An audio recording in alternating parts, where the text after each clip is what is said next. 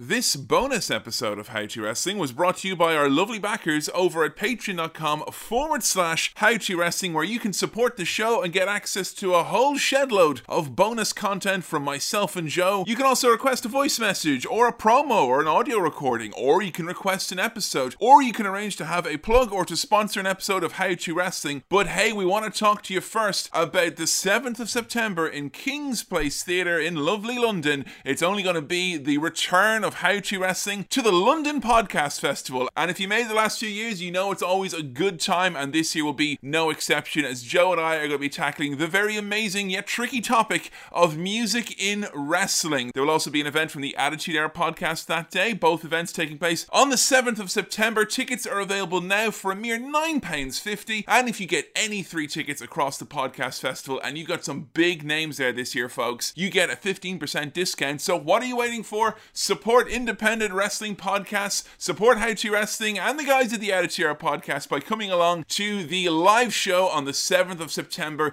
in the fabulous King's Place Theatre. And this every year has become now like almost like a pilgrimage for How to Wrestling fans, members of Team Friendship, and fans of the Attitude Era podcast, where we all get to meet, hang out, and have a great time afterwards. So we hope to see as many of you there possible this September in London for the podcast festival. But for now, it's time. Sorry, I gotta bring the energy down for how to uh, Orange Cassidy.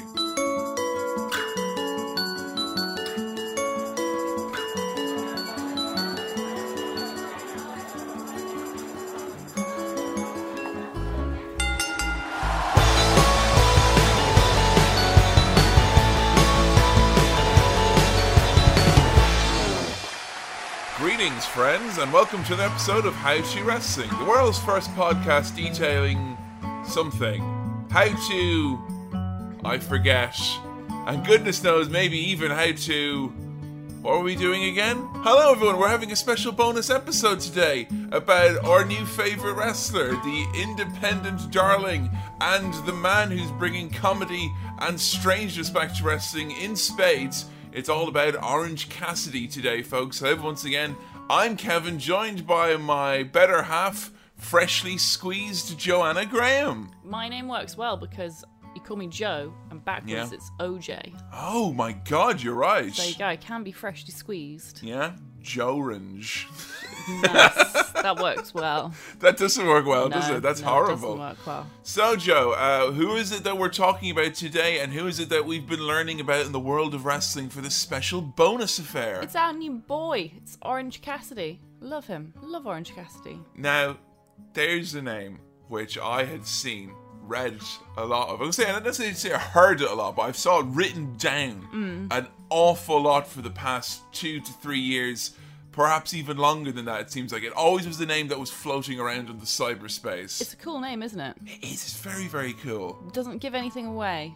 No, not at all. It doesn't give anything away other than a supposed uh, connection to Big Cassidy, Big Colin Cassady, that is. But of course, I never made that connection. now, now that he's Kaz XL with two Z's, it's a completely different. Yeah. You know, it doesn't give anything away now.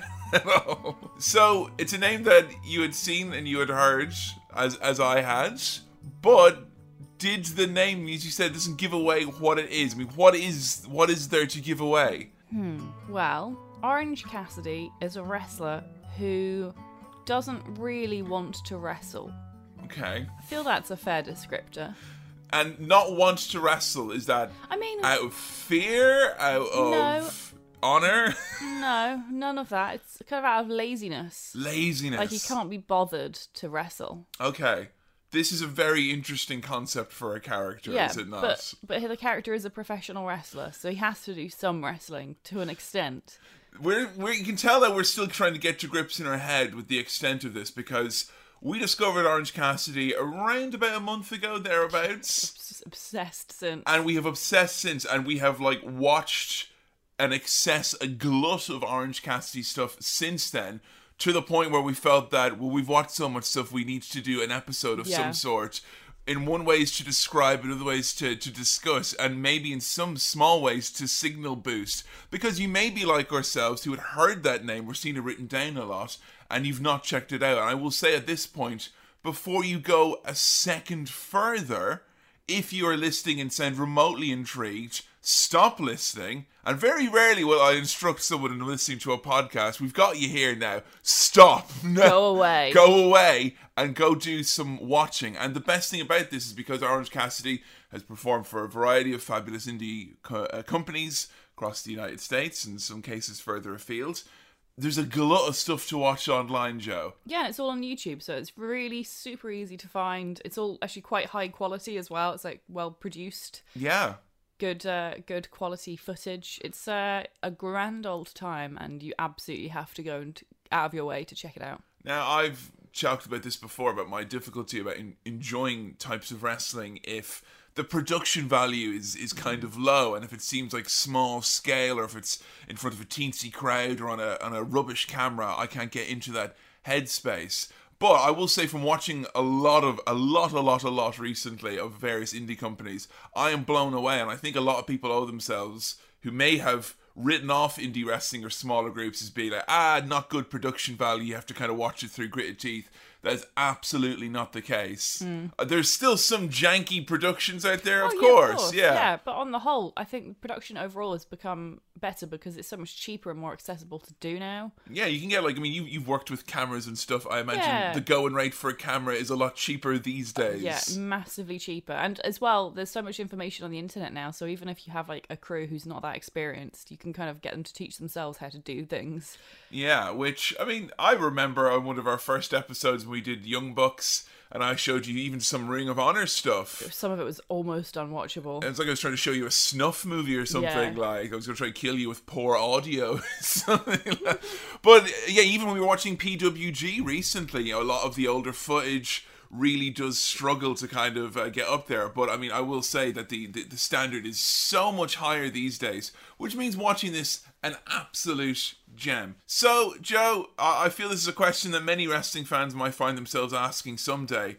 But do you remember when you first saw Orange Cassidy, or where were you when uh, when you first saw Freshly Squeezed in your life? Like a lot of people, I imagine, my first encounter with Orange Cassidy was at the AEW Double or Nothing show where they had the Battle Royale. Oh yeah, on that on that pre-show because we we reviewed the show Yeah. for our Patreon, and that was a, a grand old time. But only afterwards, people were saying if you like that, you really need to check out that pre-show. So we got So eyes on glad it. they did as well because it is a great, great pre-show. Oh really great Battle Royale. Yes, some so fantastic matches. crazy good. So uh, the appearance of Orange Cassidy in this battle royal, which I mean, that battle royale served uh, to bring out several new characters, maybe who, who people hadn't been familiar with. The idea was to kind of expose everyone to a, a fun smorgasbord of all the different pockets of wrestling that are hopefully going to get represented on AEW going forward. And then the man Orange Cassidy makes his way to the ring, but making his way to the ring might be a little bit generous for what he does. He sort of saunters over in his own time. He's a man of his times who will do things in his own time. Yeah. The visual, the look of Orange Cassidy. How would we describe this guy? I think he looks like Chris Martin from. Oh my god, I've just forgotten. Coldplay. Coldplay, that's it. I love that I could remember Chris Martin, but not the name of his band. It's okay. I'll fix you. It's uh, we'll figure this out together. You know, it's okay. But maybe that's unfair to Orange Cassidy. I don't know. He he looks like very cool. He wears sunglasses and like a denim jacket, and he's got these jeans on. Uh, they're they're kind of slacks. I think. Are they slacks? Um, I don't know if they're slacks. No, okay. So you just said slack. You looked at me like slacks. No, obviously not. And I was expecting you to know that Billy had trousers that he wore, his his comfy trousers, Right. which then kind of transcended comfy trousers and just became known as slacks. Right. Okay. Which became kind of an offensive material. Like if you say the word slacks to Adam Bigelow, for instance, a raised eyebrow, indeed, he, he'll know exactly what you're talking about. Okay. But they look like comfy pants for just around the house, even though they're denim. Like. Even though they're jeans, and I know you hate jeans. Ugh. Kevin has never worn jeans. Well, I have. I had to by by, by law. I had to, Sorry, I've never seen you ever in jeans. and therefore I've never worn Canonically, it's never happened. it's like how you don't have a face under your beard because I've never seen it. So with Orange Cassidy, I think you've picked quite a contentious comparison there for some people because there's some folks who are not going to like Coldplay right there and going to go. He looks like Chris Martin. He's saying he looks like a dickhead. So people, Yeah, he does. people want to know straight up: Is the man a hunk? Is that what you're Yeah, saying? I think he's. A, I don't. Oh, know, I don't think Chris oof. Martin's a hunk necessarily, but Orange Cassidy looks like him. but has he has a special energy because he's he's so lazy. And he saunters around with his hands in his pockets, and he has this kind of like, yeah, this big dick energy. He has big dick energy. Yeah, he does. Is it the sauntering that causes big dick energy? What, what, No, I don't think so because you can like fake a saunter, but it's the, like the fact that he just uh, kind of doesn't care, doesn't doesn't even care to try. I mean, I'm not saying necessarily. I, I- I want to invoke the same kind of shield of immunity and protection for Joe. There, he said that he's a hunk, but he looks like Chris Martin. Don't judge those two things. Yeah. But I, I'm going to invoke the same kind of protection there and what I compare him to, because I want people to think that I think these characters are necessarily hunks. Ryan Gosling from Drive. Okay, yeah, That's not. That's obviously not contentious. That is a hunk, yeah. Yeah. But also Snoopy, uh, which I think he has got that. you mean Joe Cool? Yeah, he's got the aloof energy. Now, I don't obviously Snoopy's not hot at all, right? Just uh, don't want people. I don't know. I had a big crush on Snoopy when I was a kid. So if anyone's coming at me weird here or anything, give looking me cross-eyed, just think Joe said he looked like the guy from fucking Coldplay. Can Yeah, you that's imagine that? Like, so get your pitchforks and torches right there. But I say Snoopy and Ryan Gosling in Drive because there is an aloofness to the point of creating an aura of mystic energy. you think it's aloof? I don't think it's aloof. I think it's aloof because when Orange Cassidy comes into the into the building, you know, it's almost as if no one else is there. That he doesn't need anyone else. He's walking at his own pace. I don't think that makes him aloof. You don't To think me, so? Aloof comes with an air of snootiness, of thinking you're better than other people. Ah. And I, I don't think Orange Cassidy has that kind of energy. The reason I think he has like big dick energy, for instance, is that even You though can be big dicked and aloof. I'm not so sure. That's an- a discussion for another time. I. Yeah, I think so. But yeah, it's because like you know, I say he he doesn't try, but yet he is very good. He's Mm. a great wrestler. And then that's important because there's there's not big dig energy just to not try all the time and be bad at things. Now, what's interesting you mentioned there is that you said that he's got you know he's got skills and whatnot. Now we spent a lot of time talking about you know, the, the look is very important for Orange Cassidy. You know, you got a, a, a laid back customer like this with cool sunglasses, wearing a t-shirt of himself, wearing a t-shirt of himself, slowly sauntering out. But you did mention there as well about wrestling ability and skill. Yeah. Now, here's a guy who I know for a fact that he has wrestled at certain independent groups and there seems to be almost like a great consensus among it's like the mousetrap or something like that where even though it's it's played to great uh, amounts of uh, audience and it's well known a lot of people want to keep the secret and folks hear the name orange cassie and i feel a lot of people don't reveal the secret of orange cassie So necessarily and you look at him and you think, well, there's just some hipster indie pro wrestler. yeah He looks a bit pretentious. And I think what what is interesting about that is the fact that a lot of people have seen the name or heard the name Yeah. and whatnot. And there has been instances where there have been fans who've been like absolutely red faced Amazing. seeing this wrestler in the ring with shouts of kayfabe is dead, etc. Wow. Because of the, uh, the the style. So we've mentioned about the look. So why don't we talk about the style? Because you said the man is lazy. How does that translate itself into the wrestling ring?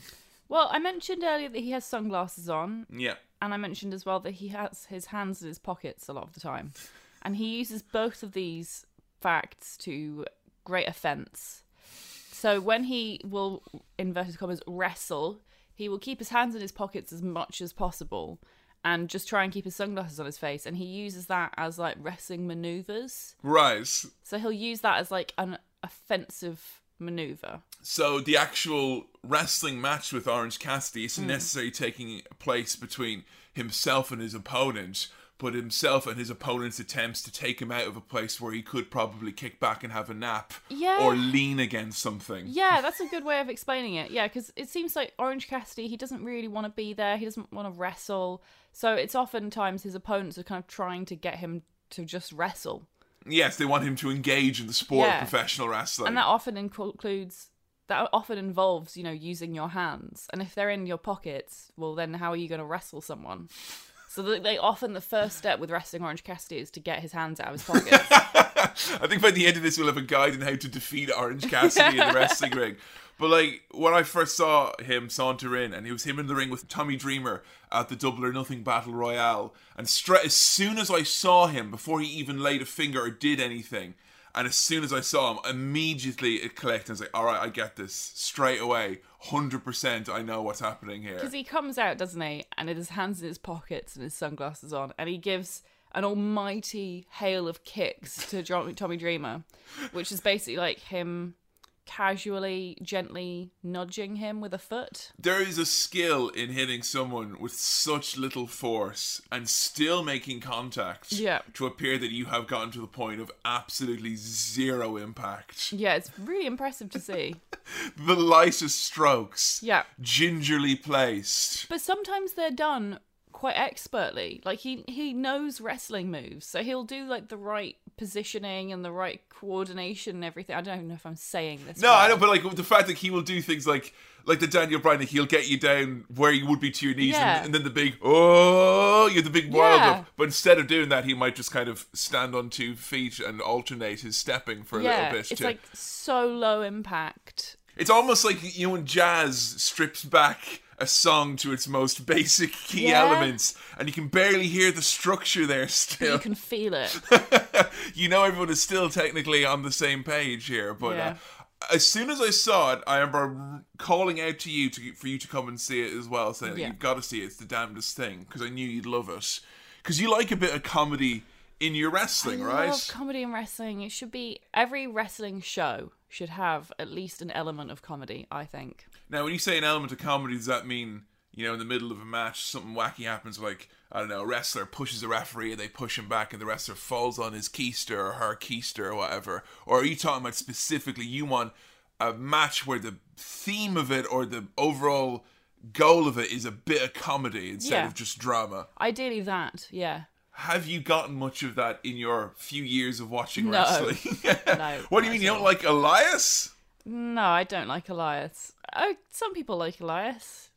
No beef with them. I mean, I'm just bringing up Elias not to, to, to bury the poor man, but like WWE in their attempts to present a variety show and to give you a bit of comedy, they're less likely to give you a comedy style match and more likely to give you a segment with wrestlers who normally wrestle seriously, Yeah. like Elias or Jinder Mahal or whoever it is, and then just kind of chuck them out for a bit of of, of ha-has and giggles.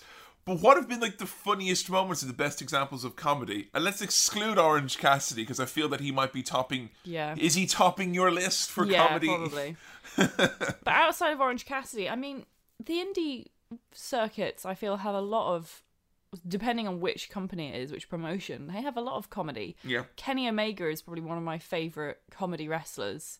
He has given quite a few matches over the years that I've thought were ingenious for Hmm. the comedy elements. Like he wrestled a pencil, didn't he? Was that him? Uh, it was Brian Pillman That's wrestled. Brian Pillman. I'm so Yeah. sorry. Brian Pillman is again a great comedy wrestler, though. Yeah, that's true. So Pillman wrestled a giant pencil Kenny and, Omega wrestled an inflatable sex doll. and also a nine-year-old girl. and a nine-year-old girl. That was. Yeah. It was so funny. man, oh man. So you like when a wrestler is able to maybe get a performance out of a concept where we wouldn't necessarily think we would get a performance. Yeah, or like when you have a wrestling match which goes in an unexpected direction. Like there was one we did, which I think was from PWG, which was um, Candice LeRae and Joey Ryan Oh yeah. uh, against The Young Bucks was it? The Young Bucks, I think it was. Yeah, and they involved some weapons. Yes. And instead of it being the uh, the draw pins that you often get, push pins in a wrestling match where you have it in a in a bag and you open it out onto the floor and then you kick someone with it, they had gummy bears, and then they had a chant from the audience of like "you sick fuck, you sick fuck" because they were using gummy bears. And I like as well you can use comedy though to kind of under like, you don't necessarily in my opinion have to have a match where it's just comedy. You can use comedy in serious matches, I think, as well. I think that's something which is Hmm. often overlooked. I mean, on that same Double or Nothing show, I know that Chris Jericho, for instance, you know, was ringing the bell in the middle of the match and doing Yeah. stuff that my initial gut reaction is that of comedy, but it doesn't necessarily think that oh, this match is isn't going to be serious. Then no one's taking it seriously. Let's just say. No. Chris Jericho actually is yeah, he's a great comedy wrestler. Yeah, as well. you can bust it out when it's needed. Like Owen Yeah. Hart is another person who can who can bust out as well. Yeah. I found Asuka. She had great comedy within her wrestling zone. She would mimic her opponents and Yeah. stuff like that. But a whole match bell to bell where you've got what is essentially a very limiting gimmick because when you talk about Orange Cassidy saying that he's low energy, when he gets whipped against the ropes, he will walk with his hands in his pockets. Yeah. And a snail's pace. It's impressive how slow he does it, considering he has like momentum behind him. like it takes a lot of skill to do something that low energy in wrestling. Now, I thought pretty much after we had seen that first Double or Nothing Battle Royale, I, I thought, okay, right, I get it. That's really funny. I want to watch a match because, assumedly, there is the match, which is the one type of match Yeah. you can do with this gimmick, which will then, I assume, get used over and over again with the same opponents in different companies. And I thought, well, you know, if you're an indie wrestler, you want to have a great gimmick that you can take around. You know, much like with stand-up comedy, once you've got a good routine, you've got it down to your tight five or ten, go and tour the world with it and make your money. And yet, Joe, it's not as limiting a gimmick as one you would you might think. No, I think it's actually been one of the most varied gimmicks I've ever seen. It's like, it's amazing where he's taken it. Yeah. Considering it's basically just this is a guy who doesn't want to wrestle. He has taken it in the extremes in every possible direction, and he's utilized his opponents as well to really enhance it. So he'll play off whoever his opponent is in the extreme way in that he doesn't want to wrestle. So you've got like. Say someone like Colt Cabana, who's a comedy wrestler who just wants to put on like a fun, good match Yeah. who maybe might go along with the gimmick for a bit, but then might want to do some wrestling. in kayfabe, you know, Colt's like a fun guy, yeah, he's so a fun guy. He does some comedy wrestling himself. Yeah. He gets the gimmick. He'll He's put up with he'll it. Put up with it. So he'll like do some jokey bits with it. So then you've got the him against a comedy guy, which is really funny. But you've also got him against like you know a proper serious opponent who doesn't want him to be like not wrestling. Jordynne Grace, we watched him Yeah. against, you know, or watching him in, you know, particularly star-studded, like he took on Velveteen Dream of all recently. oh, I haven't seen that. him and Keith Lee, for instance. Oh, I would love to see that. Oh my and this God. is when straight away it's like you get the most interesting toy in the play box all of a sudden where it's like hang on this completely flips everything on its head because you put him in there with an ultra-violent wrestler you put him up again against a coward you put him up in there against a powerhouse you mm-hmm. all these different types of wrestler you put him up against and then all of a sudden your strange anomaly of a weird, lazy, non wrestler character is in a wild and wacky situation each time. And we've mentioned a lot about how lazy he is and how incredibly handsome he is. Yes. But one thing we've definitely skirted around is how insanely athletic and no doubt incredibly well conditioned he is as a wrestler, even though everything he does is to show you that he's not. It takes a lot of energy to be this lazy. Yeah, seriously, because it's way harder to wrestle when you've got your hands in your pockets. You have to have such core strength. I mean, have you tried getting up off the ground with your hands in your pockets? No, I probably couldn't do it. That's embarrassing, I mean, it? I'm pretty sure I couldn't do it. Yeah. Like I, I And he does it with a kip up. what the fr- and a kip up just so folks at home know what you mean when you say that. So that's when you're on your back and then you use like the momentum of your legs to kind of kick up onto your feet. you with- kind of go up into a little ball and yeah, you like bounce out. bounce, like. bounce back and then onto your legs. It's so hard to do even when you have your arms out because you need your arms kind of for the momentum. The wrestlers that do it, really, when you think about it, it's like Shawn Michaels, The Rock. You know, it's it's a very low list of that. Ultra buff. Yeah, like- ultra buff, ultra athletic. Yeah, they've all got six pack for miles. Like though I saw someone do it once in wrestling. They were like only twenty years old. They debuted on Raw for a few weeks. A guy called Sylvain Grenier, and he was like this young stud. He wanted to show, "Ah, look, look what I can do as well. He went up to do it, and he landed right in his arse. Oh. And when you know when you have to do that kip up, you roll up into the tiniest little scrunchy ball, and then pop, you explode Yeah. out. And then if one leg just kind of slips, and then you land right on your ass like a child, and you're like, I landed on my bum. Oh. Nothing makes you look more stupid than a botched kip up. A failed kip up because they don't look that hard. They are really hard. Yeah. But they look kind of like, yeah, yeah, maybe I could do that, maybe. If you can't do it 100% effortlessly, there is no point in doing it. No, that's, yeah, yeah. But never mind doing it effortlessly. Effortlessly with your hands in your pockets. I don't know, yeah, how he does it. He must practice them, like, let's do 50 a day or something. He's cut up. He's shredded. Oh, yeah, he's, he's properly shredded as Orange Cassidy. I mean, he's uh, he's mostly glamour muscles. I don't mean, I wouldn't say there's glamour muscles because he's like he's he, uh, he's tight, like he's- Yeah, like he's he's not a big guy. He's tall, but he's not like a big guy. He's not like covered in massive muscles or anything. He's Yeah. just like very svelte. It's someone who you're more used to seeing in a movie or in a rock band video than necessarily wrestling. Or like. in Coldplay. What we've noticed in watching him wrestle is that Orange Cassidy can change color at a very quick, quick moment's notice. Hmm. A single knife edge chop to Orange Cassidy will cause his entire body to turn red from Yeah. head to toe.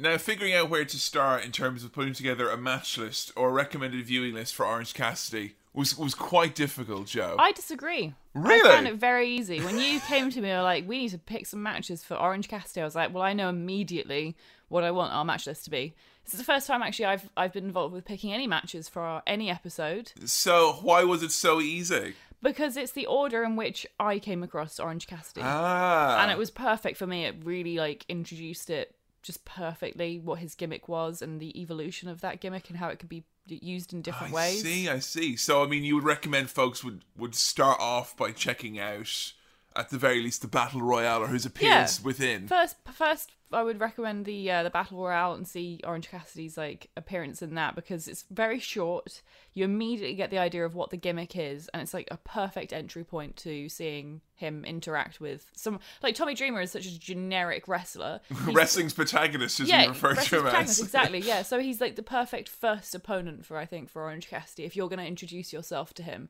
as a character.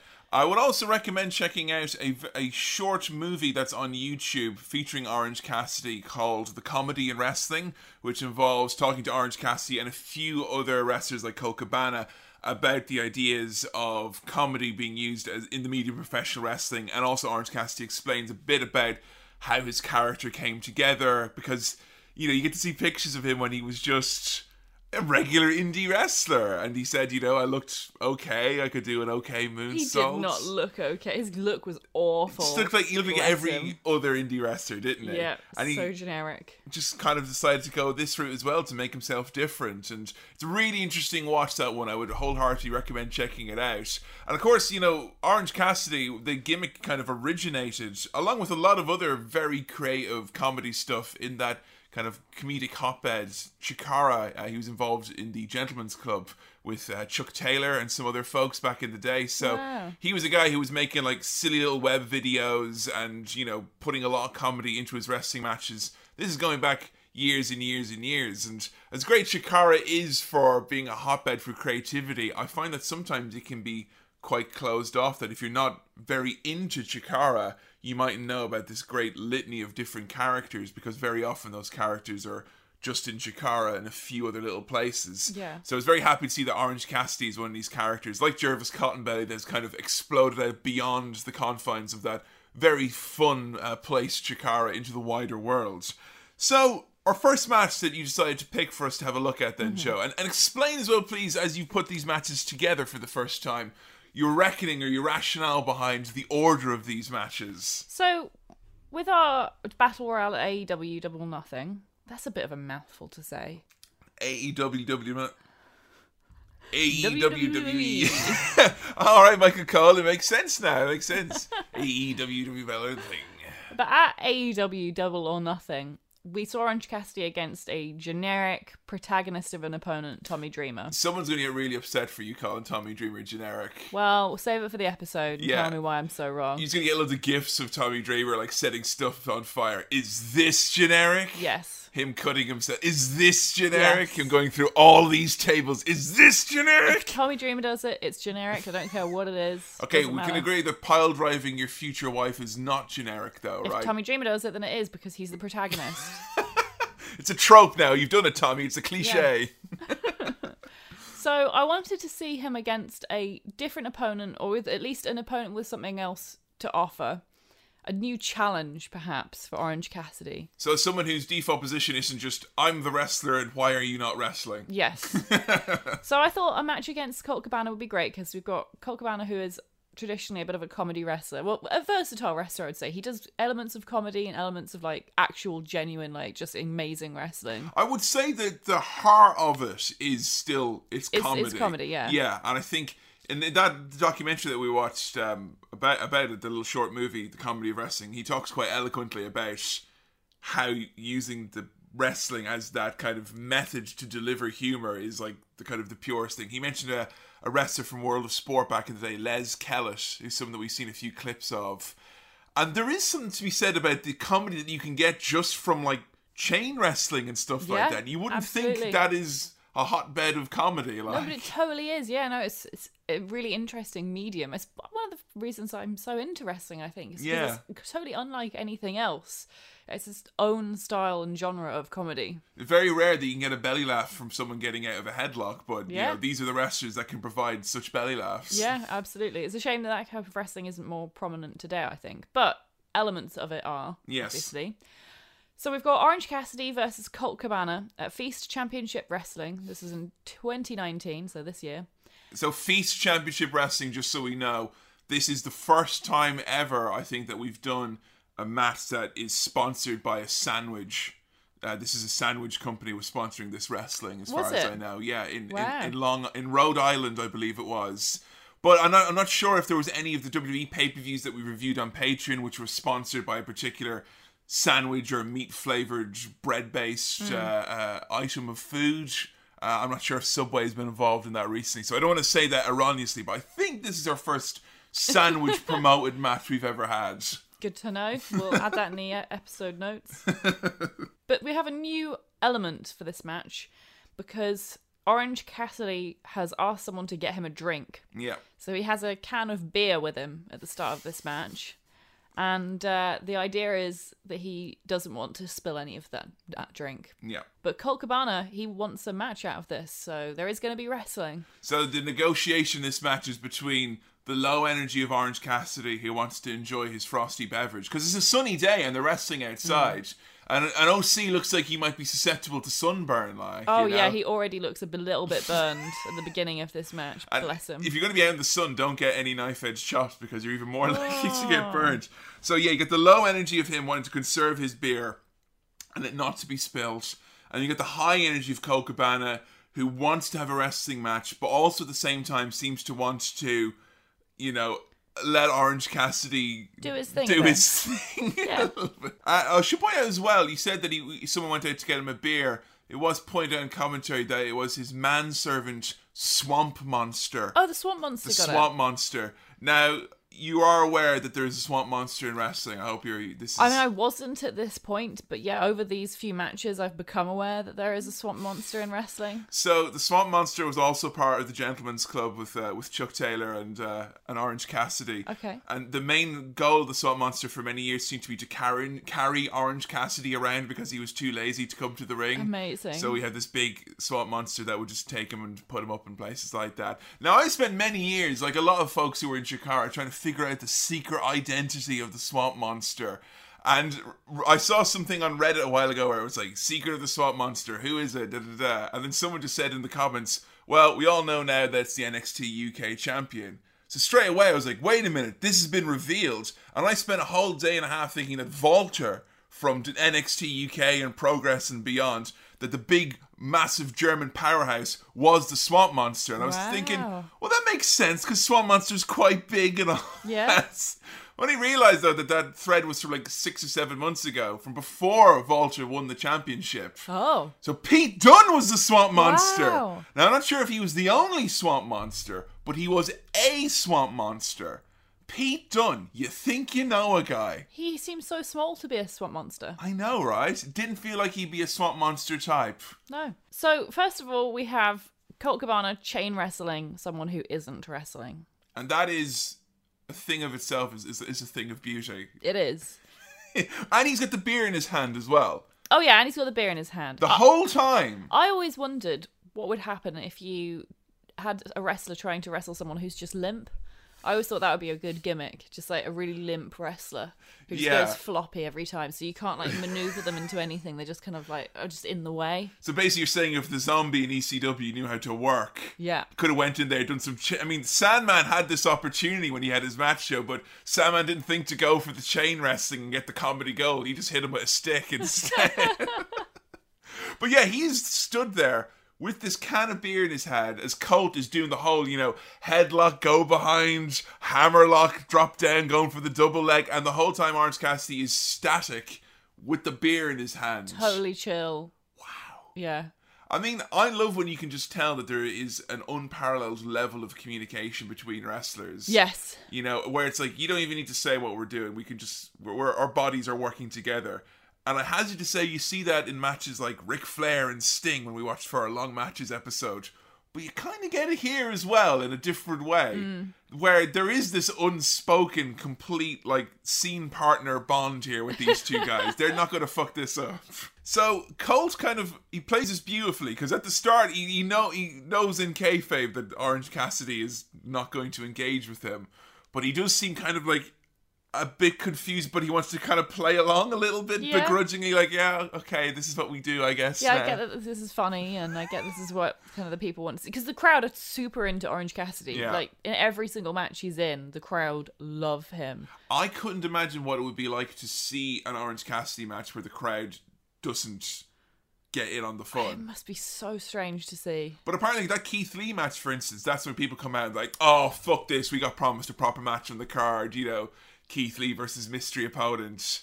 And I, I kind of like, you know, there's a comedian who I love called Stewart Lee who purposely will take his show and kind of amp up elements of it where he thinks that he can split the audience in two and make part of the audience really hate him and then he plays off of that chaos because that's the, his he does a character in his stand-up who is a failing kind of stand-up when i saw him in lincoln like 12 people left the audience That's amazing. which sounds like a disaster for any stand up, but like anytime I tell a fan, like, yeah, I saw him and 12 people left, like, oh, really? Because I've always wanted to see him where the show falls apart and there's a bit of chaos and he works the audience off against each other as opposed to everyone loving him. So actually, I would, in a way, would actually love to see Yeah. OC in that uh, scenario. Like, Colt jokingly lets Orange Cassidy wrestle him to the ground for a pin. Like, kind of like, yeah, okay, let's just see where we're going with Yeah, this. uh, Sure, sure, buddy. Oh no, here I am. I'm on the ground. tends to sell like some of his moves, like, ah, oh no, please. Uh, but then he kicks out at one. There's moments when the pace picks up unexpectedly with uh, with Orange Cassidy in his matches. Yes. Like he can actually pull it out and do stuff. Oh yeah, yeah, yeah. He's he's quick. Is Orange Cassidy? And this is like where the beauty of this comedy comes in because you have around five minutes of the slow pace with him. You know, you know Colt's gonna fire him off the ropes with the beer, and he walks a pace a second. You know, going woo, here we go, baby. But then when the pace picks up and all of a sudden they're shooting off the ropes, mm. doing actual moves, and he's still holding the beer and still not spilling a drop. Yeah, he's still got like one hand in his pocket and he's holding a beer and he's still managing to go really fast, but also holding back. That's beautiful. It, it, it feels like that's something like a clown or a mime would do back in you know like proper classic stuff where Yeah. they kind of lower the expectations of like this person is bumbling or silly, they're not going to be able to do anything, and then they actually pull out quite an amazing feat of uh, balance or poise or whatever, and it's like holy shit, you don't expect this at all. Yeah. We uh, get a five count when Colt takes the beer. It's not okay. You do not take Orange Cassidy's beer. One, two, three. You better give it back. Four. I have till five, referee. I, this is now officially within the rule book of wrestling. Party fouls, I believe, now have to get the, the five count there as well. You take someone's seat as well. If, if someone takes out a steel chair and then you sit in it without, Oh. you know, oh. so without asking them, I feel that that's a five count as well. Orange Cassidy declares that they're going to go around the world, baby. And he gets up to the top rope and he literally he, he starts walking the ropes like He. Undertaker, He- he except walks the whole ropes. Yeah. he's doing it with a fucking beer in his hand. Yeah, it's amazing. I mean, he's definitely there's some cooperation from Colt here, but it's impressive to see. I mean, there's a point where he wobbles and it's very scary because you get the wobbles of the legs, which then makes its way up onto the beer at the end. yeah. Like, you know, Spilling a drop. not a drop, not a drop. Orange Cassidy arm drags Colt off the top rope while holding the beer, which is very impressive. Is that a top spot for you? Mm, it's hard to say because there's so many top spots in this. Like, I mean, there's a great moment where Orange Cassidy hands the beer to Colt for a bit to hold so that he can give him a knife edged chop. and Colt falls to his back but still keeps the beer perfectly upright. So, again, it doesn't drip at all. so he's like having to go along with it a bit because he doesn't want the, the beer to spill either. What I love about Orange as well is that you don't really, even after we've watched dozens of matches of his, it feels like in the last few weeks, and yet you don't really feel that you know what he can do fully. It's always a surprise when he decides to pull something out. So when he goes to the top rope and he goes six thirty, like he's gonna do Ricochet's finisher. I love that. And I'm like, you know, may, maybe he might, maybe. And then Colt playing the heel yells at him to stop and just hits the beer away. We would have had a 6:30 otherwise. Yeah, otherwise, other than Colt Cabana ruining, ruin the fun for everyone, get the quick roll up because once you've lost your beer, you've lost your life force in these wrestling matches. And Colt Cabana picks up the win.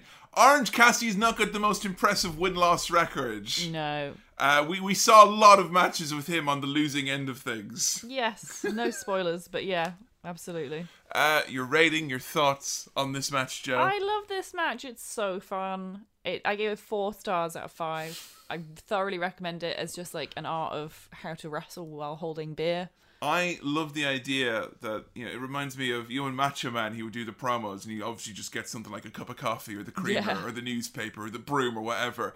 I feel like these two guys could have just went backstage and go right, pick an item. We're gonna have the gimmick of the match be around this. Maybe we'll have a match sponsored by beer, wrestled about sandwiches next. Maybe that's it, yeah. You know, that's where the world is going. I want it to be in that place.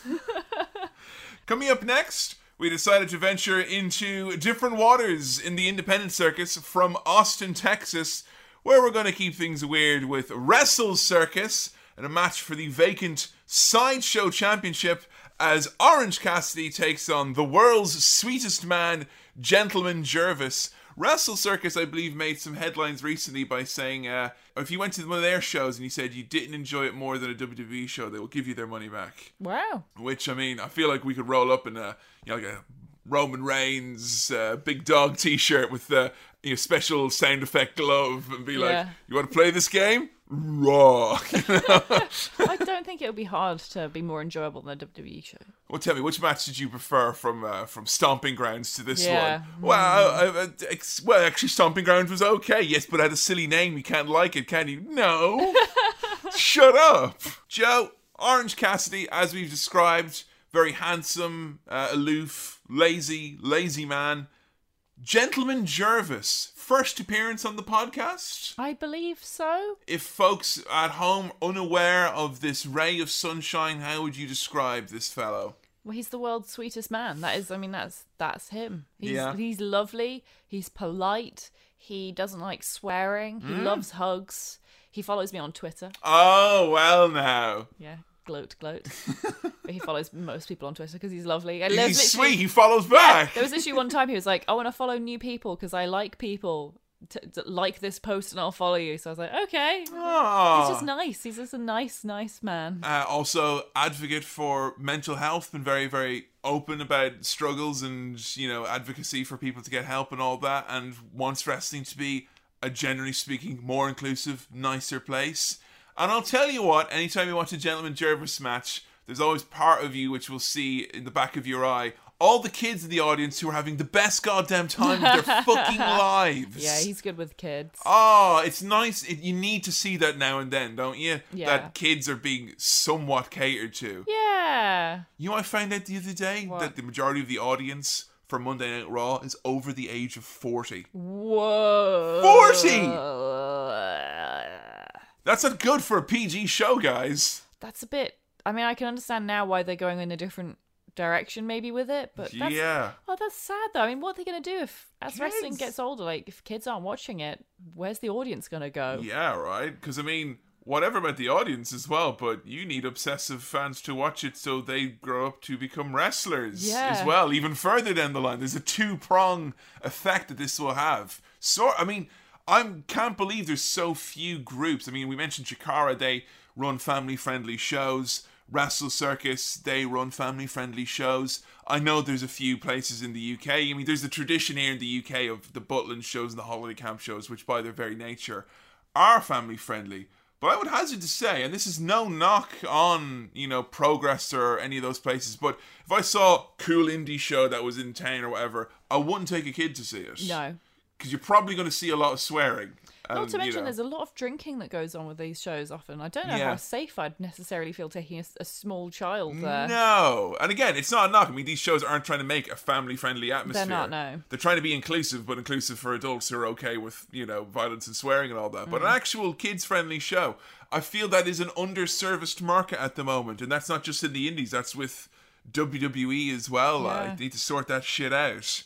So Orange Cassidy, when he's coming out, he doesn't make his way to the ring, and this is what I love about him is that there's a world building with him always because everyone's in on the joke. The referee, the ring announcer, who says that he's sauntering his way to the ring, wait, whatever, from wherever.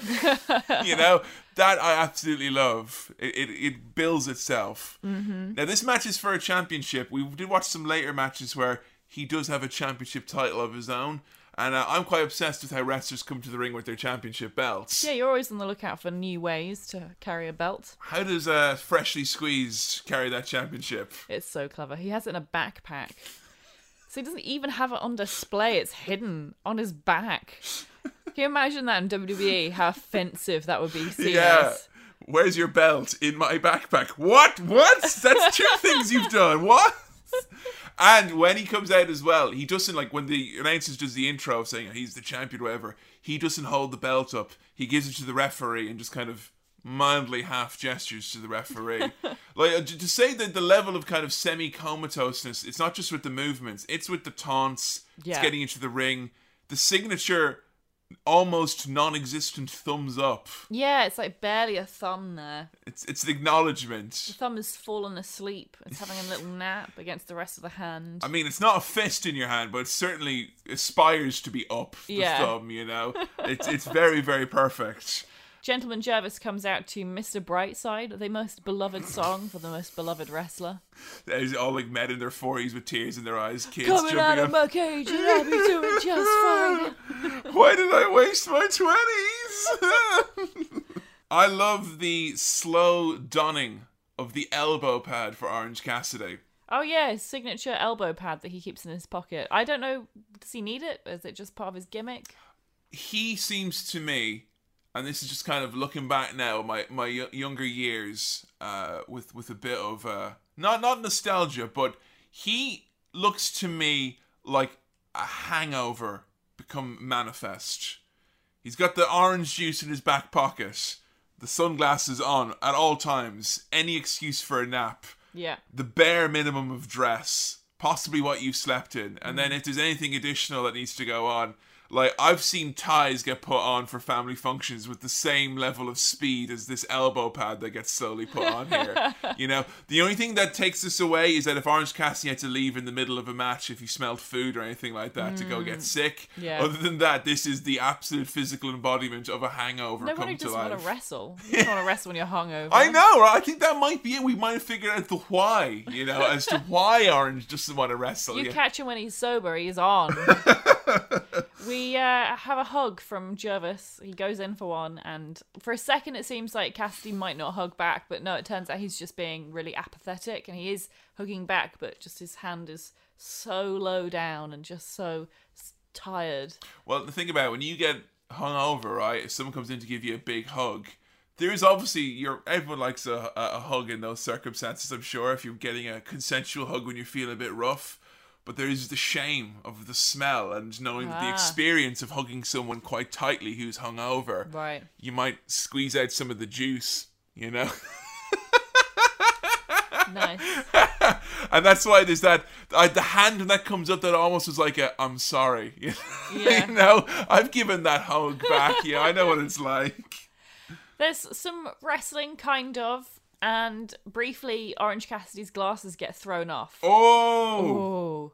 So Jervis gently puts them back on out of respect. He understands. it's like uh, when mankind put the rock sunglasses back on. You know, he knows that him looking cool is in everyone's best interest Yeah. here. You know, he's kind of he's game for that. Canonically. Removing the hands of Orange Cassidy against his will from his pockets. Oh, it's impossible. It's it's a fool's game. Now there's Really a, hard. A lot of wrestlers who've tried to take it out. And usually, the best way to do is to get into Orange Cassidy's head, so he will take them out willingly himself. But like we watched a match with Jordynne Grace and her finisher. She's like one of the strongest wrestlers ever. Yes. And she couldn't do it. Yeah, she couldn't ply those hands, and her finisher is a pump handle involved, which means the arm has to get pulled up kind of over near their head, and she couldn't get it out, and as a result, Orange Cassidy was able to secure a victory that way. so yeah, you got to be careful if you're if you're like scouting Orange Cassidy for your match by listening to this podcast. Yeah. Don't try and take those hands out. It's a fool's game, you no, know. you'll never manage it. You got to try another way.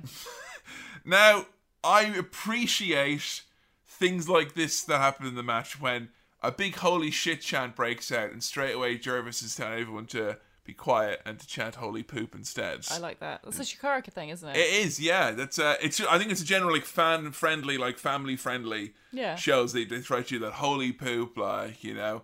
I don't know if you pooped up is uh, one which gets used, you know. Yeah, I wonder. But like, I think that is one of the things that you don't think about with family-friendly wrestling is you don't think like, hey, maybe the crowd might start swearing their heads off. There's a you lot know? of swearing in wrestling chants.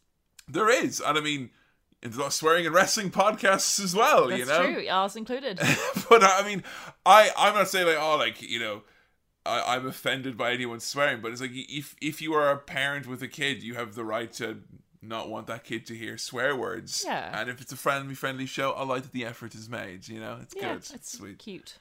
Uh, and then uh, what, of course, did ma- I think the reason this got my dander up is that the announcer went, "Well, there's kids somewhere." Just literally right in the front Yes. row. Jervis hugged them in his entrance. How did you not see that? Yeah, there's there's there's kids in lots of places, notably in your family friendly Yeah. kids wrestling show that has a fucking circus theme to it. Yeah, there's a few. and also, what a lovely wrestler to go see if you are a kid like Gentleman Jervis. That's awesome. And I think Orange Cassidy is the perfect foil for any child. Boo! The lazy man! Boo! He smells like my brother's jacket. Boo!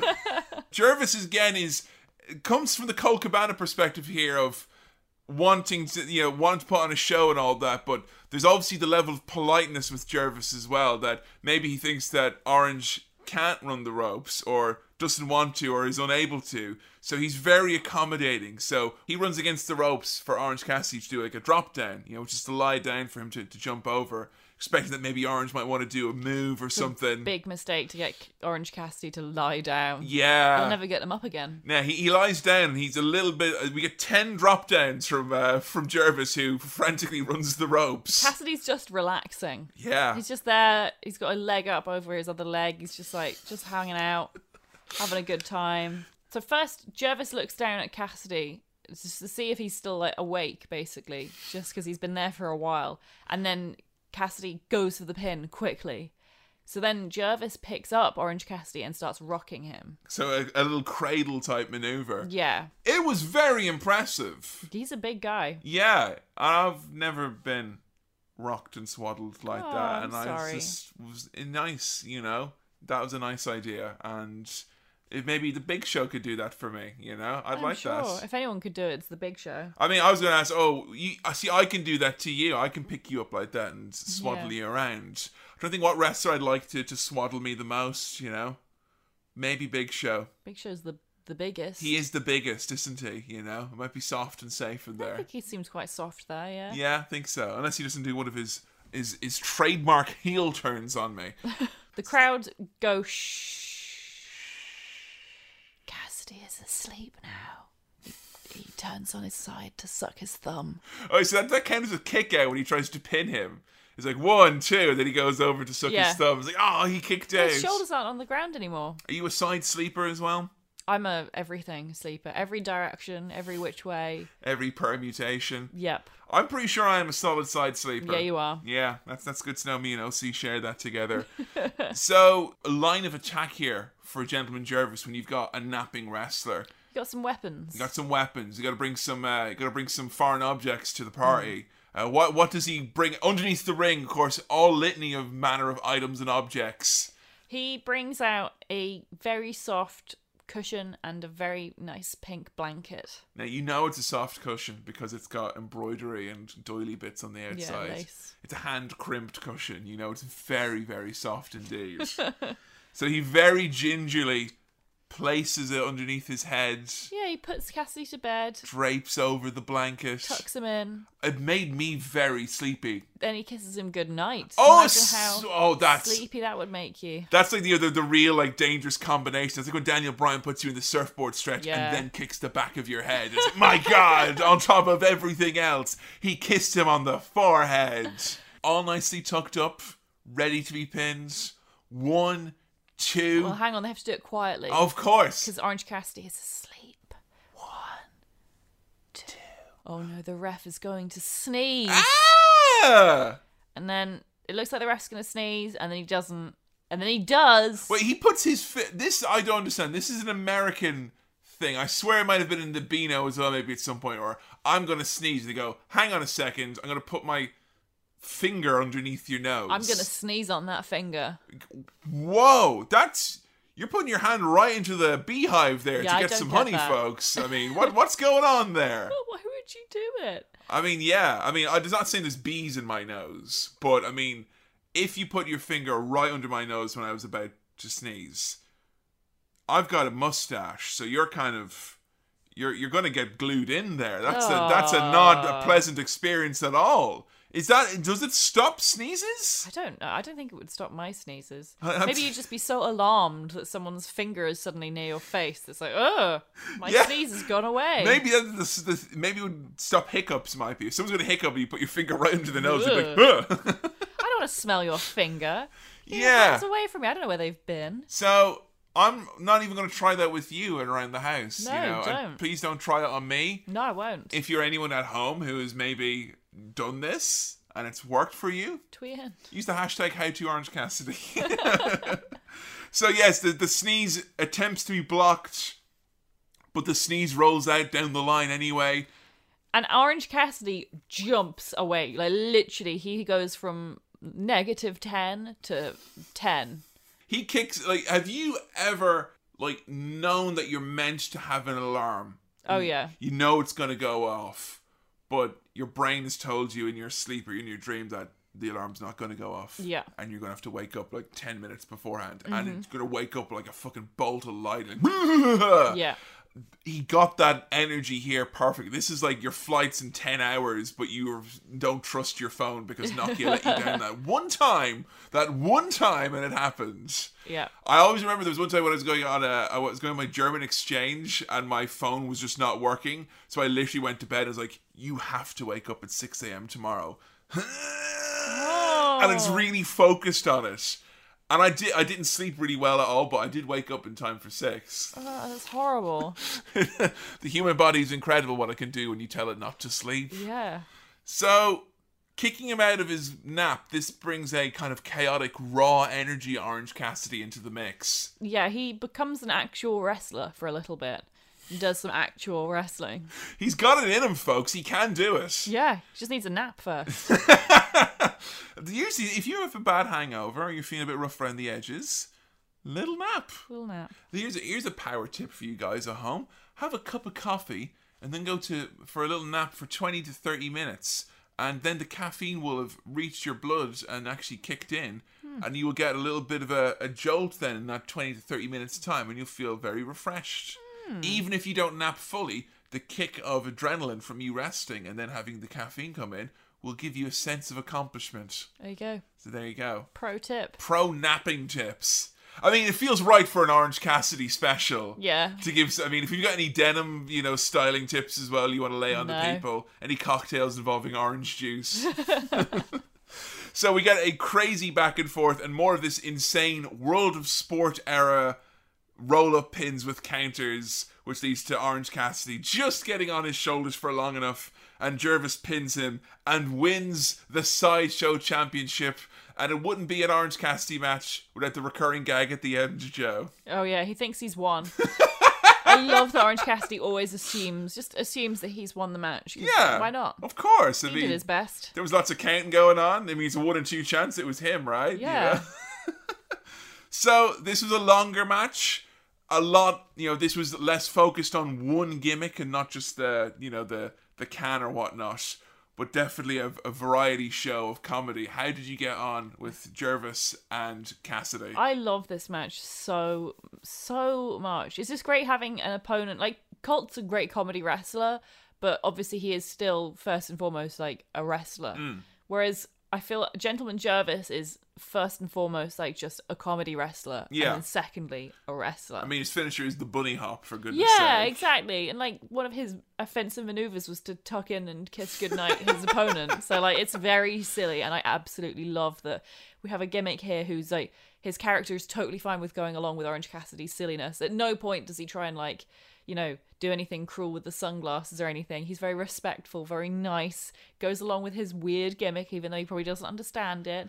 I gave this match four and a half stars out of five. I absolutely love it. I would recommend this to anyone who likes comedy and wrestling. And I would recommend it strongly for a, a kind of a, an opening salvo if you've got a friend who you know likes a bit of comedy, but you think they'd enjoy wrestling. And this is the thing is like when you're wanting to introduce someone to wrestling, so often you want to skip to the good bits. It's like I want you to watch wrestling so then you can see why wrestling can be funny. So I want you to watch some mankind matches so then you can see Rock and Sock because then you'll see that's funny. And it's it feels like here you can kind of get to see a lot of what's funny in wrestling with two very broad characters who are very easy to understand.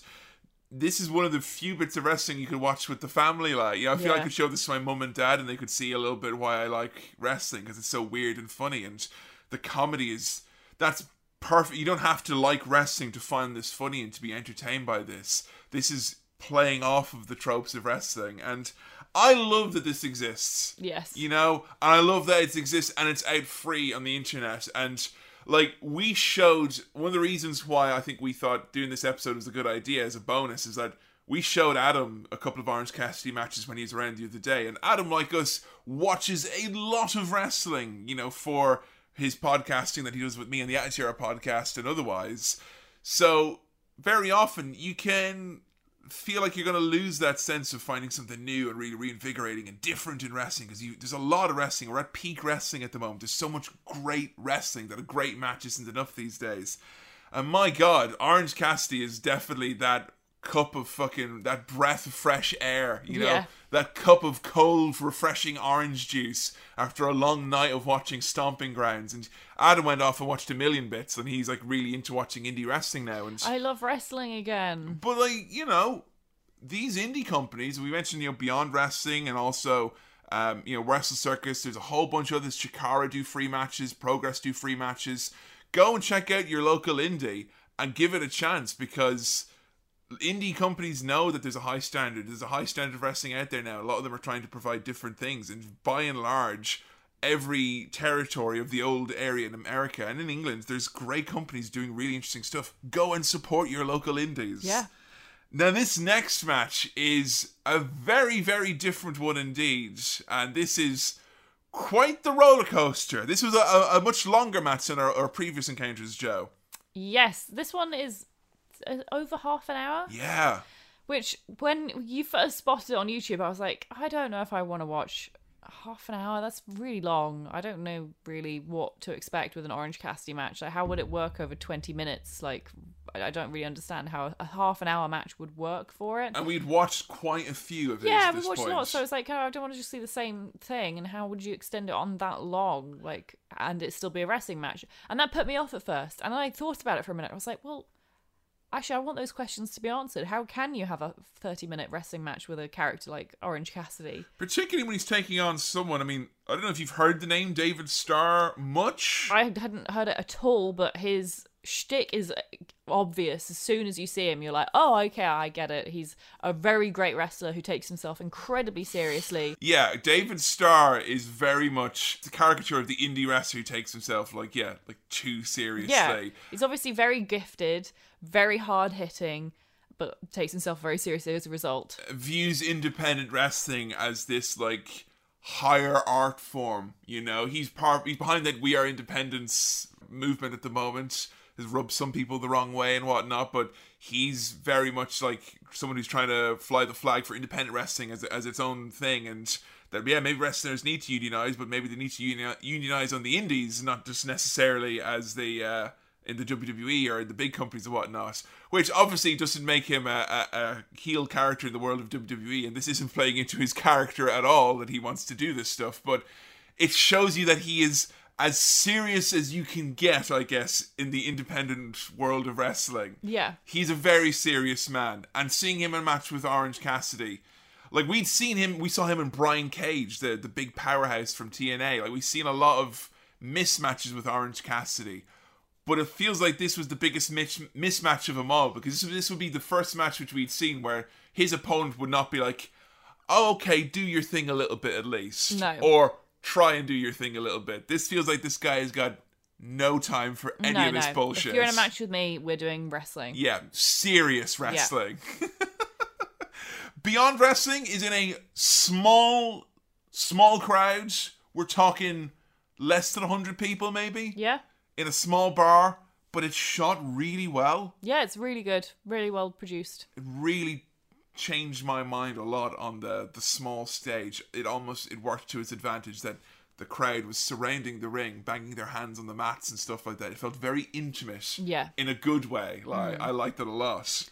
David Starr knows every single line of his introduction, which goes on forever. It's like five minutes long. and he mouths it. Yeah. And he mouths it in such a horrible way. Yeah. Like, if you have ever known anyone who was a stand up or was in a band and then insisted on playing one of their own bits, and like, I, I had friends who were in bands who didn't see it as weird to play me their song and then be like mouthing the bits and going, hang on, this bit here. yeah, yeah. Okay, and now you're going to air guitar all the bits. You're an artist, you can create, that's beautiful, but like, you know.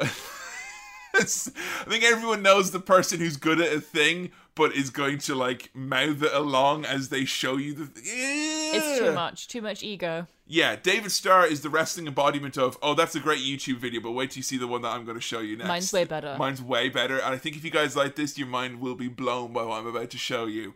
His introduction includes fabulous accolades such as your favorite wrestler's favorite wrestler. He's really, really good at Twitter. Yeah. You just know David Starr knows the best little place to get brunch in whatever city he's in at and any he's given not time. going to tell you. Motherfucker. No. he insists on being referred to as the ace of Beyond Wrestling, Oh! which triggers a not my ace chant. So, Beyond Wrestling has got a lot of Orange Cassidy material, and a majority of our stuff that we watched for him took place in Beyond Wrestling. They've got some great content on their YouTube channel. Do check it out because every week there seems to be a new little piece of content that comes out that we always take a bit of time to watch, and it's great to see some variety from the world of independent wrestling. But yeah, Orange Cassidy considers himself to be the ace Really? he's the ace and i think they like eddie kingston who's on commentary kind of puts over the fact that in like all japan pro wrestling like it was it was a, a thing you're the ace of the promotion it's kind of like a cool moniker that's used in japanese wrestling Yeah. and i just think there's nothing more funny about you know, wrestlers taking themselves too seriously than someone getting really wound up about someone else saying that they're the ace because i'm the ace it's like saying I'm the ace. i'm the ace No, I'm the ace. now, anyone can be the man, but only a few select can be the ace. Because as we all know, Joe, there's only oh, well, there's four aces in a pack, but Yeah. there's only one real ace. the spades ace. The spades ace. That's what I am. That's uh, we all know the famous song from Motorhead, "The Spades Ace." The Spades Ace. Cassidy has brought his own introduction. It is written on a Dunkin' Donuts napkin and looks like it's lived in a pocket for a couple of years. Yeah, it's very, very old. Very old, very See brown. Yeah, limp. And the introduction is mostly about ice cream. Yeah, he tries to do the David Starr takeoff. Unfortunately, he yeah he loses track quite quickly, and then starts talking about maybe after this I'll go get some ice cream and go to Friendly's. The best line of his introduction, as like David Starr is incensed that his you know this man is saying it, which is, do they still have the ice cream with the cone on top that looks like a hat? Great. Beautiful introduction. Now, if I said that that's the opening salvo in one of the most emotionally invested wrestling matches I have seen in years, and I shit you not, Joe, in terms of like something that has dug its claws into me, and made me feel feelings hmm. and made me on the edge of my seat. And again, we said it at the start. If you're not sold yet, and you please go watch some Orange Cassidy matches because this is a special moment that could get spoiled for you otherwise. Yeah. and that will be your final warning on this one. But like, it's Kofi at WrestleMania and this match in terms of the ones that have held me, like taken my breath away. And I wonder if it's because we watched so many matches with Orange Cassidy before this, or if it's just the actual story of this match itself. But I mean, the story of this match is a bit different to our other encounters. Yeah, because David Starr, as we said, takes himself very seriously, and he's a he's a bit of a scary wrestler. Like he he's quite stocky and looks tough. Yeah. And his hits, you can hear them from like ten miles away. Like he does these strikes that are just horrible. Blistering forearms. And Yeah. when you're in that small little room like that, when someone thuds someone, you can hear it echo. Like Mm. one the hard like there's the hard camera, there's three sides of audience, but then the ring's up against a brick wall. Yeah. So you can hear the echo from the chops and the smacks, and there's no magician secrets here. David Starr, even though he is a you know a caricature and is playing up this kind of somewhat silly character at the start, once the bell rings, he's all business, and straight away your concern goes to that of freshly squeezed Orange Cassidy because your boy's in the ring suddenly with a very serious guy who's not playing around and is not going to have any of the cutesy shit. Yeah, no, that's, there's literally no cutesy stuff in this match at all. It's all just like scary David Starr just going to try and beat the shit out of Orange Cassidy. And as far as he's concerned, you know, if Orange Cassidy doesn't want to fight back, well, then that's his problem. Yeah, he's if you're going to put your hands in your pockets instead of putting them up to protect your face, then okay, I'm That's to. your your loss. He takes the shades off and crunches them in his hands. He then stamps on them. Oh, Double whammy. not my ace. And it was right after as well. He he hit Orange Cassidy in the chest, and his glasses nearly fell off. And we had a great moment with the crowd where he tries to get the glasses back on his face without taking his hands out of his pockets, which is a skill in and of itself. Like the opening moments of Orange Cassidy's matches usually involve trying to keep the sunglasses on for as long as possible. Yeah. Which is quite like yeah, double or nothing, he got thrown over the top rope with his hands in his pockets and still kept the sunglasses It's on. amazing, yeah. It's very impressive. But yeah. But no, Starr just snaps them in half, stamps on them. And what kind of worked really well in this match, the, f- we watched this match twice. First time I watched it, I had a bit of a bugbear with the commentary. One of the commentators is Eddie Kingston, who's a professional wrestler of, of some considerable note.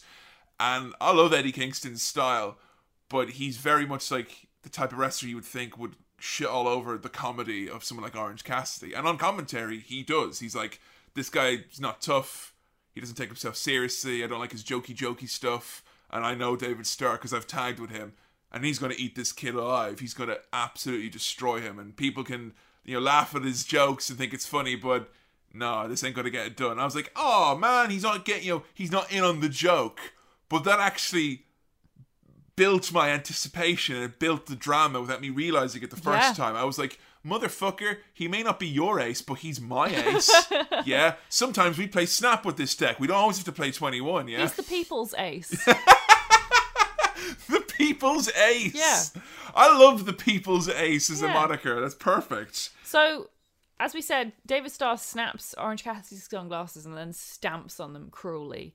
And in anger, Cassidy responds by taking his hands slowly out of his pockets. Oh! oh. It's just the fullest offense I think I've ever seen from him. And it was against his own trousers. Yeah. And David Starr just beats the shit out of him. Yeah, he comes at him with these open hand chops, and the chops are so loud in that Sickening. sickening level of volume on them. And the announcers are talking again about, you know, when you do the chops, it's not so the crowd will go woo like Ric Flair. It's not just to make their chest red. The idea is that you want to take their breath away. You want to try and make their hearts stop with these chops. And he's chopping them and then forearming them, and straight away you can see is like, wait a minute, what's going on here? Is is that is that blood? Yeah, you start to see a bit of blood. in an Orange Cassidy match, blood is like is the la- like from the first two matches we talked about there. The last thing you're expecting now is Yeah. is some juice to be freshly squeezed out of Orange Cassidy. You know, he he is bleeding, and it's not the kind of the crimson mask or anything. It is the trickle of blood coming out of his nose and his mouth, Yeah. which goes all over his arm. And I, you're you're a bit averse to the blood. I don't like bleeding. It's too much blood. I don't mind natural blood. At the the Double or Nothing show that we, we mentioned earlier, It's too much. with with the Goldust level of blood in that one. So Dustin Runnels when he was uh when he was bleeding, that was a bit much for yeah, you. way yeah, too much. But here, this is uh it's a dramatic amount of blood, but not Yeah. uh, gory. It's not gory or No, anything. it's it's narrative bleeding. Mm. Because it's it's telling a story. It's it's happened organically. It's not just like right now we're gonna have the climax of the match because I've decided I'm bleeding now. Yeah. So we reach a point in the match here now where the crowd is no longer kind of giddy. They realize that they're not seeing the fun Orange Cassidy match of normal. No, because it is just David Starr beating the crap out of Orange Cassidy, and he's just doing it these horrible arm strikes and punching him and kicking him, and just it's it's really nasty to see your favorite ace, the people's ace, get so badly beaten on like this. There's a point where he picks him up and it's almost like a clothesline, but it's to the side of his head. And he does it with his left and right arms, where he's just literally like clobbering him. And Orange Cassidy, you know, you, you he takes such sympathetic bumps at this point because Yeah. he's just the, the lethargy is not there for him. You don't think he's going to be like, "You motherfucker," and come start firing No. back. He's like, "Oh no," he's probably just gonna Just let it happen. let it happen and Yeah. crawl over and, and and into a ball. And at this point, Starr starts to get cocky and he smacks Cassidy so hard in the head it makes this really gross noise. And then decides to show off a bit by putting his hands in his pants and then trying to do a kip up.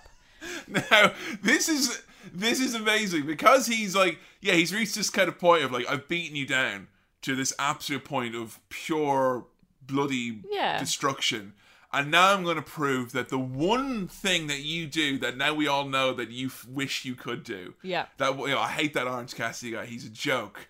How does he do that though? With he puts his hands in the pockets and he kips up. How does he do that? And the fact that David Starr, like, and we have seen from this match, he is an incredibly athletic man. He's so, like, he's so strong. but he's too bottom heavy for this, Joe. He what can't- what. He can't kip up. He cannot do it. Even though he tries again and again, he cannot do it. And he gets really frustrated then. Kardashians, Ducks, David Starr, these are all people and things that cannot do the kip up for, for anatomical reasons. And his kip up ends up being very, very com- comedic. Like he looks so embarrassed when he so can't angry. do it. And Cassidy just laughs at him, which of course makes matters worse. David Starr did not like that. So yeah, he starts laughing at him, which causes David Starr. Now he's the mind games are starting to chip away at him a little bit. And even though Orange Cassidy's been beaten bloody, once he has a little titter at him, that's David Starr is now on the back foot psychologically, and that's where Cassidy starts hitting some roll ups and trying to, you know, maybe pin him. You get those few little moments where you think, oh, maybe he could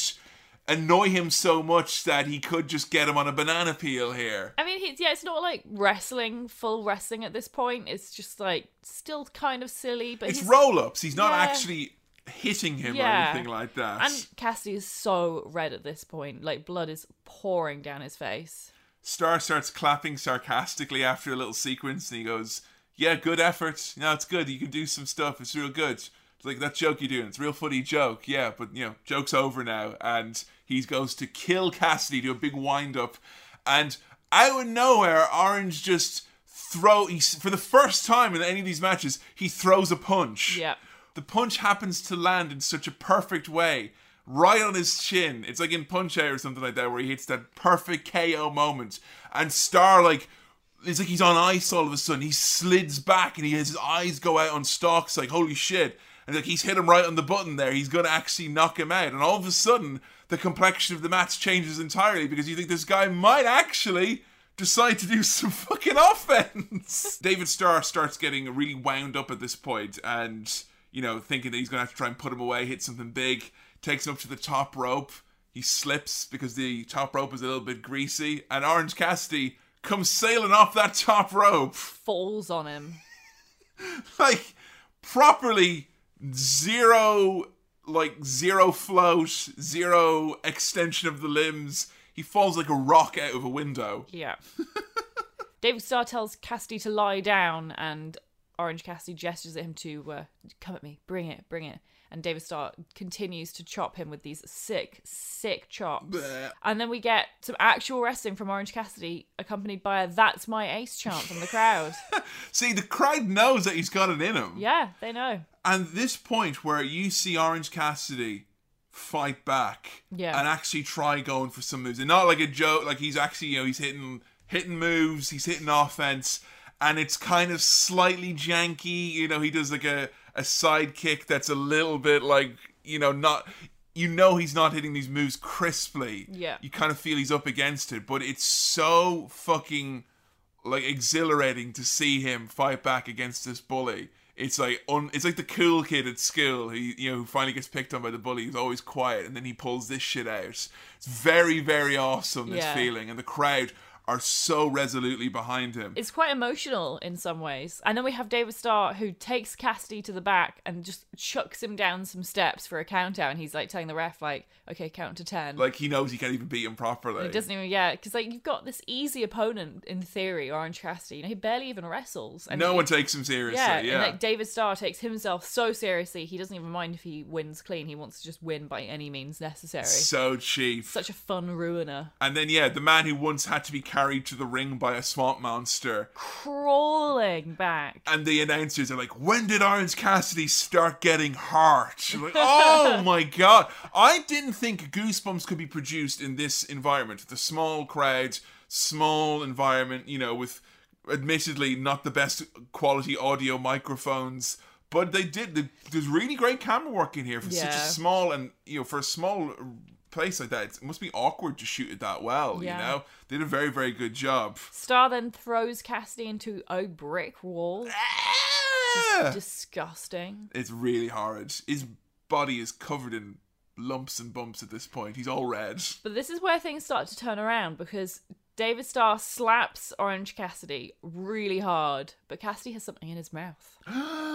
He's got OJ. He What? sprays out onto Starr's face like green mist. And then we get the Canadian Destroyer. Yeah, we get this really impressive technical wrestling, which like ends up with like David Starr on an ankle lock. Yeah, that that was the part which completely blew me because we mentioned he was doing some of the janky offense, but then he does this picture perfect Canadian Destroyer, and then he does like this is proper, you know, for the all the talk of aces. This reminds me so much of like Japanese strong style. He does these quick snap dragon screws where he grabs the leg and flips you over onto the ground, and then yeah, he's right into the ankle lock, like perfectly like Kurt Angle or Ken Shamrock with the hands twisting on the ankle, and you might think. Mr. Serious Wrestler David Starr is not only going to lose, but he's going to submit It's amazing. to freshly squeezed Orange Cassidy. But no, David Starr puts Orange Cassidy in a modified sharpshooter.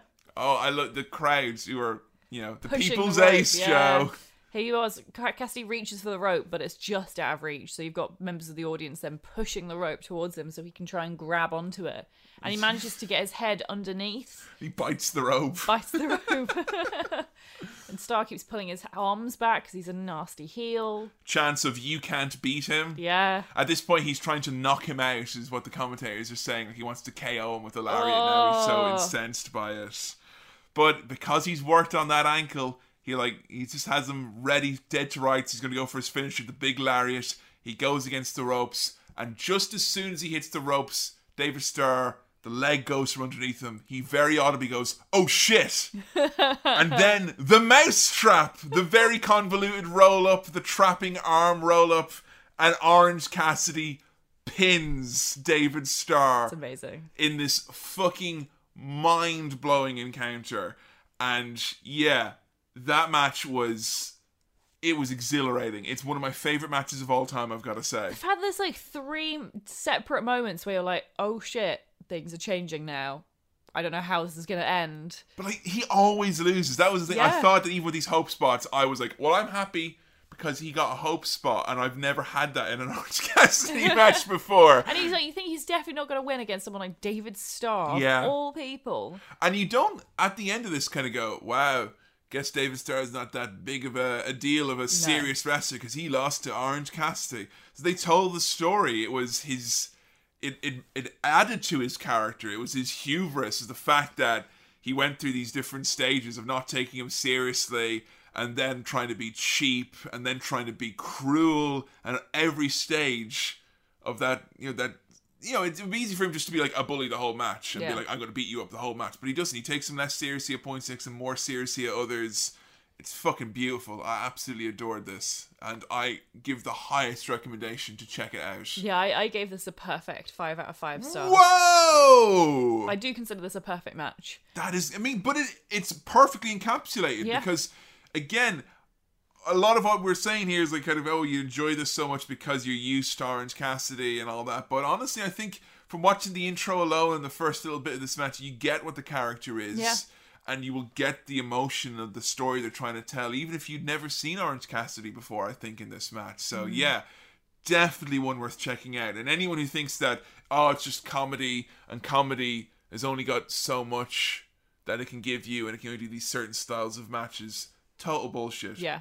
How, how often do you actually see just a pure comedy on TV anymore these days? It's almost never. Yeah, never. It's always, a, you know, The Office, Parks and Rec, all these great shows, which are very much comedic. They always use the drama and the emotion. Yeah, the emotional side. That's it. It's exactly what makes it kind of proper feel good storytelling. Yeah. It isn't just jokes all the time. There's an element of, of truth to it too. there is much more depth in comedy than people give it credit for. Yeah. Because even though isolated moments of laughter or an isolated, sp- you could take any one of these random spots we just said and kind of go, well, there you go. But that's not what comedy wrestling is. It's never that one spot on its own, that one moment. It's always a sum of its parts. And I think it's very easy to dismiss comedy wrestling or the use of comedy in wrestling when it's so rarely done in the mainstream. You know, mm. I mean, we talk about it a lot, but we rarely get to see it. You get to see little bits here and there, at parts of matches. But this was a really interesting look at how you can use comedy in so many different ways. And there's so many Orange Cassidy matches up to watch to watch in full.